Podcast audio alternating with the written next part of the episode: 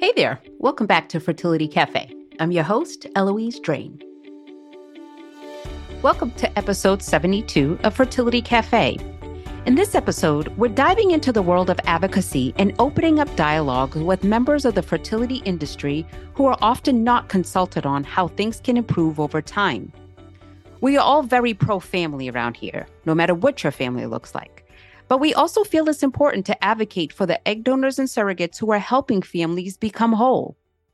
On with me today, we have special guest Liz Scheier, a three time egg donor and a member of the leadership team at We Are Egg Donors, a global support network for current and past donors. Liz, welcome and thank you so much for being here. Thank you so much. It's such a pleasure to be here. Absolutely. So, let's get started with your story on how did you even get into the world of egg donation? sure. So um, back uh, in the years right after I graduated from college, so we're talking about the early 2000s, my mother was in a bad financial situation. She had, among other things, gotten an eviction notice from the landlord. And so I was working full time and also had a few part time jobs, but I was living in New York and working in publishing. So none of those made very much money. And I was looking for a way to help out, both for the back rent and for the lawyer. And so I saw one of those ads for egg donation, and I'm sure you're very familiar with them. You know, they're all over the place. They're always very, you know, watercolors and hearts mm-hmm. and like a woman in profile and hands cradling a baby. You know, it's it's yes. very uh very soft focused, very sweet, uh, very compelling. And I was in uh, a pretty bad situation, so that really made me sit up and take notice was it through an agency or was it through a fertility clinic? It was through a clinic. Uh, agencies were not such a big thing back in the early 2000s, and yep. it, most people went directly through clinics. Okay. And so you applied at the clinic and they said, yes, you would be a good candidate. And how was that experience? Yeah. So I filled out what in my memory is something like a 40 page document with every possible piece of information down to, you know, my SAT scores, to what I like to do in high school, to my hobbies. And the really funny part about it was that many, many years later, I found out that a friend had been a recipient parent at the same time at the same clinic. And we had this one, like, yeah, the look on your face was exactly the look on mine, where for one brief moment we're like, oh my God, is your son my genetic child? And it turned out that almost none of that information made it to the recipient parents. So I don't know if it was just for the records or if there was some coordinator in the background doing matching that just was not transparent to either party. But they really covered every possible piece of information. They actually, it turned out, had more information than I did. There was extensive genetic testing. I'm of Ashkenazic Jewish descent, and there are some diseases that are more common in that population. And it turned out when I was pregnant with my second child that I am the carrier for a fairly rare chromosomal disorder. And the clinic knew that, but they didn't tell me. So that was a, a pretty striking thing to find out. Thank God both my children are healthy. My husband is not a carrier, so we were we were okay, but they really had all the goods. The clinic never told you? No. Mm-mm. Alrighty then. Uh, okay. Uh, and hence the reason why we're having all of these conversations now. Mm-hmm, mm-hmm. So, how many times did you donate? Three. Three times through mm-hmm. the same fertility clinic? Mm-hmm. And obviously, it was all anonymous. Yes.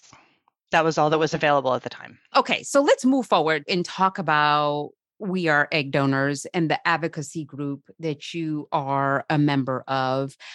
First, how did you get involved with We Are Egg Donors? So it was just about the time that I was pregnant with my first child that I started kind of thinking back to this period in my life when I'd been donating. And I'd always kind of had questions about it. It was something that I did out of financial necessity.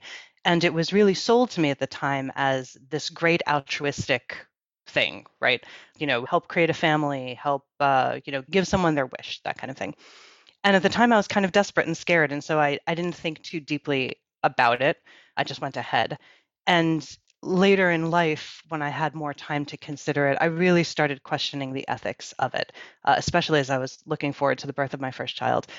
And you know, when I donated, there was like there was internet, but there wasn't social media, right? There was nowhere to find other donors. I'd never really spoken to anyone about it.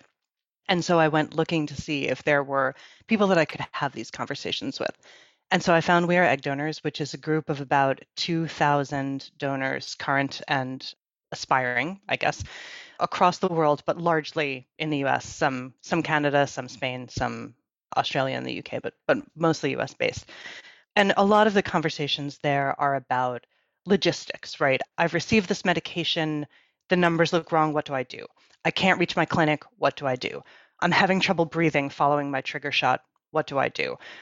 But some of it was about anonymous donation and all of the issues that come from that about you know donors finding that embryos created from their eggs had been donated on to other people that they did not agree to and what do they do now they have their own children who are upset about having genetic half siblings what do they do and so it was really great to hear that other people were wrestling with the same kinds of issues that i was wrestling with mm-hmm. were you upfront with your own children about donating so my kids are four and five and i do not know whether or not anyone was born of my donations. I'm assuming so, given the fervor with which the clinic pursued me for the second and third. But I have a hard enough time explaining to them how children are generally born, mm-hmm. let alone IVF, let alone they may or may not have siblings out there. It's that may or may not bit that's really difficult. So they should know, they deserve to know. I have not told them yet. Got well, yeah, obviously, and it's clearly it has to also be age appropriate. I feel. Right. right. Um. So now, just to go back to real quick about your donations, did you have any problems or any complications during your uh, cycles? So I was on a protocol that is very rarely done now, a long cycle with very heavy doses of a drug called Lupron, and yeah. I developed hypothyroid as a result of those donations. Although there are no long term longitudinal studies on egg donor health, there are studies linking Lupron to endocrine disorders that is the one long term effect that I've had. It's very minor. I take one pill a day. It's fine. It's not my favorite, but it's uh, other people have certainly had far worse. Mm-hmm. Yeah. So I did my first donation in 2000 as well. And mm-hmm. funny enough, I actually did sign up with an agency, although I was told at the time mm. when I applied in 99 that Black women didn't have infertility issues. uh, and that um, it would be highly un- unlikely that I could get matched, but you know, I would be definitely a good candidate. So they'll just keep my information on file. And mm-hmm. they reached back out to me nine, ten months later, matched me with the family. I did my donation. It was a horrible experience. And oh, I just assumed that I was never going to do it again. And then I went on to do it five additional times. But that's a different story.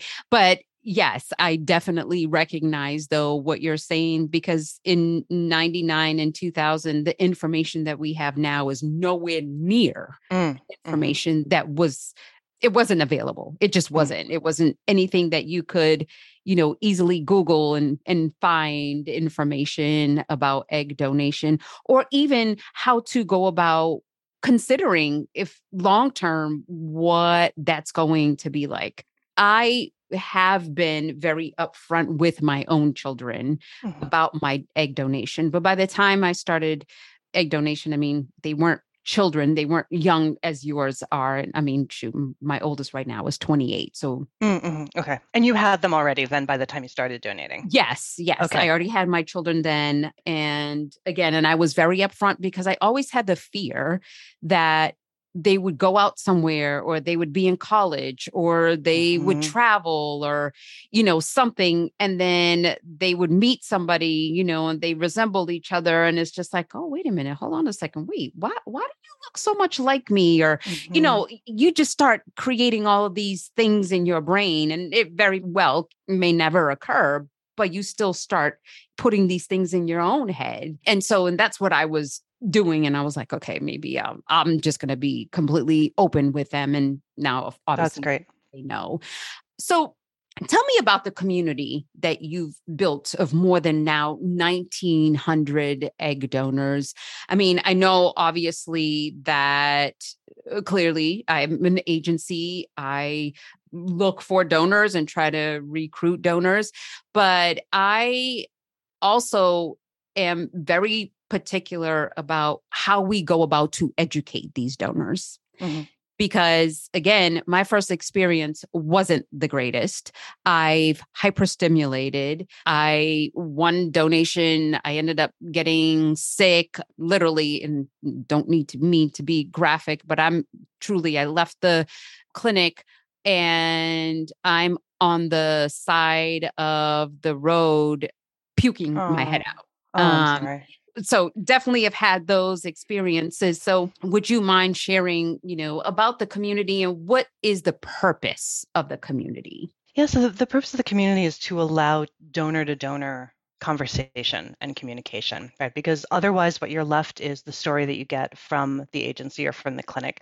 And it sounds like you really have a, a, a desire and a mission to be honest with your donors. That is unusual. I'm going to say. Mm-hmm. And a mm-hmm. lot of what we hear from our from our doctors, from the coordinators and the clinics and agencies is either misleading or downright inaccurate. And so it's really helpful to have other donors around to to give a sort of reality check to this, right? When people are saying, you know, I've been told that that it's no problem that I have PCOS and I'm also donating. Not true, right? Correct. I've been told that there have been studies on the uh, the effects of egg donation. Not true. Yeah. Um, I've been told that anonymous donation is the only ethical way forward because it breaks up families oh, uh, to have donors involved. These kinds of things, right? So it's a really helpful reality check. On a more sort of pedestrian note, it's also as with almost anything, especially any, anything health related, just helpful to have a community of people who are going through what you're going through, who can you know, give you a thumbs up the day of your retrieval if you're feeling nervous, that kind of thing. Mm-hmm. And what initiatives are you guys currently working on to help really educate the masses about egg donation? Yeah, that's a great question. So I'd say there's sort of two buckets of that. We're looking to educate not the masses, but our own community mm-hmm. about mm-hmm. you know the issues around donation and around where they can be treated well. I maintain a, an anonymous survey on clinics and agencies through which it's very, very easy. You know, it's it's the same doctors who are putting donors in the hospital time after time after time, right? Like this is it does sometimes happen just randomly, but we know who the worst offenders are. Mm-hmm. And that kind of information is helpful. And we're also starting to work on advocacy. I am working somewhat separately with a group that is looking to help revise a current bill in front of the New York State Senate with uh, New York State Senator Krueger for a donor and surrogates bill of rights. So I traveled to New York this summer to chat with them about what could be on a donor's bill of rights and learned a lot about the surrogacy process, which is sort of not my field. And so the, all of that was new for mm-hmm. me. Mm-hmm. Um, so we're really trying to raise awareness around the issues of donation, both for donor health and the impact on the people who are born of these donations, and try to make the experience better for everyone. Yeah, I agree. And the thing uh, too about egg donation is this industry does a disservice is they only talk about the right here and now of mm-hmm. how you know you're you're helping a family and you're doing something wonderful and all of the great wonderful things but no one is talking about but what about 10 years from now yeah. What about yeah. 20 years from now? Mm-hmm. What about what are you going to tell your children if you both end up going to college at the same time and you're looking at each other and you're like, hold on a second, there's something off here? Mm-hmm. What then? I know we keep talking about the social aspect, but let's even get into the medical side of things because there is no long term study on egg donation. There's no long term mm-hmm. study of how it's going to affect you down the line. I luckily have not had, knock on wood, any complications, and I have done donation. I've been a donor six times, and then I was a gestational carrier three times. And when I was a GC, I had to go through seven rounds of IVF. So in total, I've done 13 rounds of of IVF, if you will, because I did six on the donor side and then seven on the GC side. Mm. And again, I don't know what I'm 47 right now. I don't know what the long term effects is going to be. And there's no studies for me to know right. that. Right. Hence the reason why when someone comes to our agency, I feel that it's very important that people understand we don't know. right. what the long term right. effects are going to be. You're going into this kind of blindly. And not only blindly, but deliberately blindly, because every donor I've ever spoken to has heard these words in this order from their doctor. There are no known long term side effects of egg donation. And that's not exactly true. What they mean is there are no known long term side effects of IVF. And those mm. are two very different things because the demographic that they're looking at is older women, often women with low ovarian reserve, an entirely different cohort. And they're applying that to young women who definitionally have high ovarian reserve. So mm-hmm. it's it's a real challenge because somebody, you know, in my case, three times my age in a white coat with a wall full of cute babies behind him is saying something that of course I believed because sure. why wouldn't I? Yeah. Because quite honestly, I mean, where are you going to go at that time to go look that information up to see if there was anything different? Right. Right. Yeah. What changes have you seen happen over the years in the fertility industry with regard to egg donors and the way they are viewed or treated? Well, gosh, there's a lot of answers to that. Um, I, I would like to think that we are egg donors and, and other, you know, other groups and other cohorts of donors have helped donors advocate for themselves, have helped them realize that they are the patients too, mm-hmm. and that their health should be taken into account mm-hmm. during their cycle. So I think that that has been helpful. Weirdly, I think COVID has helped uh, push that message forward a little bit more because so many restrictions were laid on donors around that time, and so many donors were either being required to get vaccinated or required not to get vaccinated by some recipient parents, were required to travel hours for, you know, just basic ultrasounds and the normal care instead of going to the place in their own hometown. I know one donor who was required to stay in a hotel near the recipient for the entire process so the recipient could keep an eye on her and these kinds of things were so egregious and so difficult that donors started saying, I have to be able to say at some point that this is not acceptable, that this right. is not for me.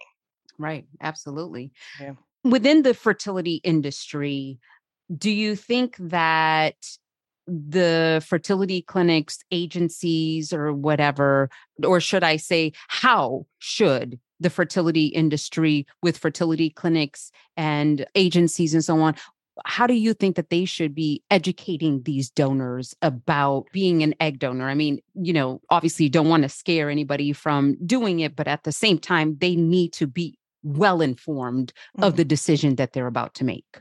I mean, I think they should be straightforward that there are no long term studies, which I don't think is necessarily a turnoff for most people. You know, we do a lot of things in our lives that are not particularly well studied. My concern is more with doctors who insinuate that there is knowledge that there is not. Just being straightforward about the fact that it isn't there, I think, would be a good start. I would make it a requirement for all donors to read some of the stories of donor conceived people, either in We Are Donor Conceived or other places, because you know they need to understand that we can't just be thinking with the goal of a healthy pregnancy and a cute baby this information is out there. The needs of donor conceived people are out there. And it's not new. You know, there are sperm donor conceived people in their 80s. We have had this information for a long, long time. I don't think you should go into this with a as a donor without thinking about how the people you are creating are going to feel about it. Mm-hmm. Yes, eh, actually, let's talk about the donor conceived because as a egg donor, I got to actually meet one of my egg donor babies oh, wonderful. this spring. Mm-hmm. She's 17. And the very first question I asked her, I was like, So, do you have any questions for me? And her first question to me was, Do I have any regrets? Mm-hmm. And, you know, again, I definitely didn't have any regrets. I obviously I've I've learned a whole lot more throughout the years and clearly being in the industry and all of the things. So you know, I definitely have a perspective from both sides, I feel. But that was her first question to me was, you know, do I have any regrets? And I'm curious, especially in the community of We Are Egg Donors, do you guys talk about donor conceived people and how that would potentially impact a donor or a person considering becoming an mm-hmm. egg donor? Yeah, that is such a that is such a great question. What I found among the the members of We Are Egg Donors is that it skews very young for obvious reasons, right? It's, it's mostly people who are in the in the throes of doing it. So, you know, 19 to 28 is, is how old most people are. And that people are generally very enthusiastic about their donations while they're happening and then for a few years after.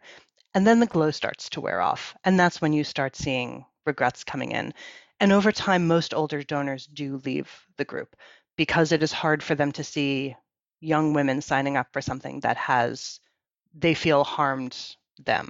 So there are now smaller other groups for donors who are, you know, 10, 15, 20 years down the line dealing with those issues. I think that you are going to see some number of donors who just don't want anything to do with the children born of their donations. They see this, and I think it's well intentioned. I think it comes from a good place of not wanting to get in the way of a family. And that's the message you're getting, right? The message you're getting is don't interfere, don't insinuate yourself where you don't belong, don't threaten the family that's being created. Mm-hmm. And so you see some of that. And then you see a lot of people who are kind of curious. And then, you know, of course, there's also the segment of donors who are donating to a sister or a relative or a friend, which can come with its own set of issues. That's you know, I've I've seen plenty of donors whose whole families have stopped speaking to them because they had an agreement with their sister that the donation would be known to the child, and then the child, the sister says, "I'm not telling my kid, and I'm cutting you off, so you can't either." There's all kinds of ways that can go well, and there's just as many ways that can go badly. Mm-hmm. Yes, definitely. How do you hope the fertility industry will change in the future? So I hope that they follow and exceed the new law in Colorado, which which mm. requires uh, donor ID by 18, which is a step in the right direction, but doesn't go anywhere near far enough. I mean, in 18 years, especially women have often changed their names, right? Don't have the same phone number, don't have the same address. They're essentially gone. And nobody should be cut off from their family, not just the donor, but the donor's family, their genetic grandparents, their, you know, half siblings, their cousins for the first 18 years of their lives. So the first thing would be to make anonymous donation illegal, as it is almost everywhere else in the world. Mm-hmm. I feel compelled to say that we're one of the few mm-hmm. countries that still does it, which makes us an enormous market for recipients in other countries. Because in Australia, for example, where donors are very much encouraged to have had their own children by the time they donate. So they're not as young for, for the most part and are required to be known. There aren't that many of them and they can't be paid. So there definitely aren't that many of them. Right. right? And so Australian women just import young American women. You're just moving the market to another place. So for me, that is the absolute number one thing is to remove anonymity from the equation entirely. Well, and at this point, I feel like the world is shifting to it, whether they want to be for yeah. it to be anonymous or not, mm-hmm. because mm-hmm. with the different programs that are out there, and those are just what we have now. Who knows what's going to be in exactly. five years or 10 years from now? So I really don't feel that anonymity is going to even be possible. It won't be. It won't be. And where you're seeing anonymity be broken is where someone doesn't know they were donor conceived and takes a test for another reason, right? They get it as a holiday gift or they want to know about the, you know, the, the health portion of the test or whatever it is. And suddenly they have an NPE and half their mm-hmm. line is a stranger.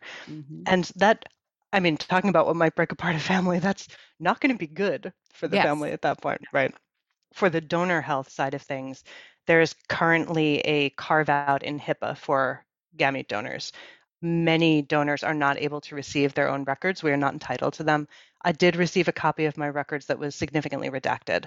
So there are pretty major points in there that were that were not made available to me. So I would do away if I could with the HIPAA carve out. And I would require that agencies and, and clinics are more honest about the potential health impacts and about what donors can expect after the donation. You know, currently I would have to look up the number. We did a survey on this of how many of our donors were asked to share an attorney when negotiating their contract with the IPs. There is no other area of law where an attorney will re- represent both sides of a contract. That is a an obvious and clear breach of ethics, and yet it happens all the time. Yeah. And so donors are promised all this stuff that is just complete nonsense, completely unenforceable. And it's done because they're young. They're 21 years old. They don't know. They don't know. But if the uh, attorney agrees, they sign the contract. I'm literally biting my tongue right now so that I don't scream because why? Why? Like, why?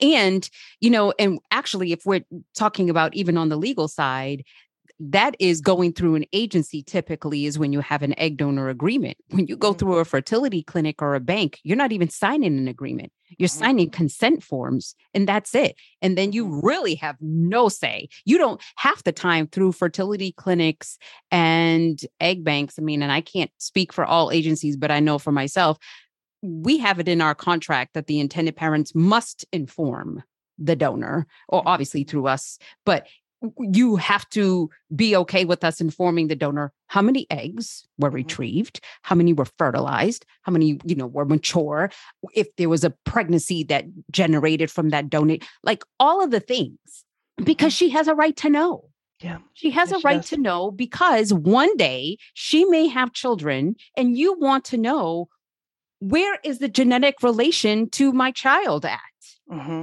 mm-hmm. you have that right yeah and I would be amiss if I didn't even put this out there, but that is definitely one of the frustrations that I have with the fertility industry that I definitely feel we do a disservice there. So, sorry, and I know I keep going on and on and asking more questions, so I apologize, but it, obviously this is something that's near and dear to my heart. What do you think is going to take for those changes to happen, like what you had just mentioned?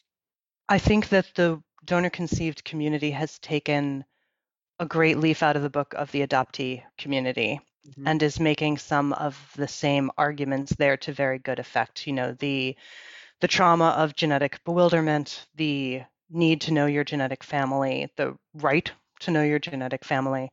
And I kind of want to stay in my lane here because I'm not donor conceived and I don't want to speak for them. But I did not, when I was growing up, know who my father was. And that was a matter of great pain to me. And so, one of, I think, unlike you, I have great regrets about my donations. And one of the greatest regrets is that I feel I should have known better, mm. that mm. I took something very painful to me and did the exact same thing to someone else. Mm. So, it's slight tangent from, mm-hmm. I, I think that that group of people, unfortunately, the brunt of doing this advocacy work has fallen on them as to what it's going to do to change treatment of donors, I'm really sorry to say this, but somebody's going to have to die, hmm. right? Either a donor is going to have to die, or babies are going to have to be born with, you know, terrible disorders, which would have been known had clinics been more transparent about the genetic reports. Some tragedy is going to have to happen that is giant news, because otherwise this is a huge income generating industry, and it is built on the desperation of infertile people. And when you put those two things together, something enormously dramatic is going to have to happen to make any change. Yeah, I agree. Unfortunately, I definitely agree. And we recently had Wendy Kramer with Donor Sibling mm-hmm, Registry mm-hmm. on, and she shared how cattle is tracked from you know who the parents are you know the children that they have you know everything about cattle. Mm-hmm. and yet in our fertility industry we know nothing. We track nothing. We know nothing. Mm-hmm. and it is mind boggling actually when she told me that and when she shared that i was like oh my god. I never even thought about that that you know i i have dogs. I can trace their lineage and here we are as human beings and we can't do that. Yeah yeah. And we can't do that because of an industry that is now more concerned about the bottom line than quite frankly about human beings. Mm-hmm. and yes I am in this industry. I work in this industry. I make a living in this industry. And yes, I am saying this about this industry. Mm-hmm. And it's one of the reasons why I wanted to start doing these podcasts is to start talking about the things that we need to change. And this is one of the things that we need to change. And it mm-hmm. really was way more enlightening, I think, when I saw and met my egg donor. I mean, I had met her before when she was younger. She just doesn't remember but when now that she is 17 and we can converse and and actually you know have a dialogue about how it impacted her I was like, wow, this, yeah, we need to make some changes. Mm-hmm, mm-hmm. So, my final question to you is if you were to talk with a young woman who's considering becoming a donor herself, what would you tell her? Ooh, well, I'd ask her how much time she had, because um, I would have a lot to say.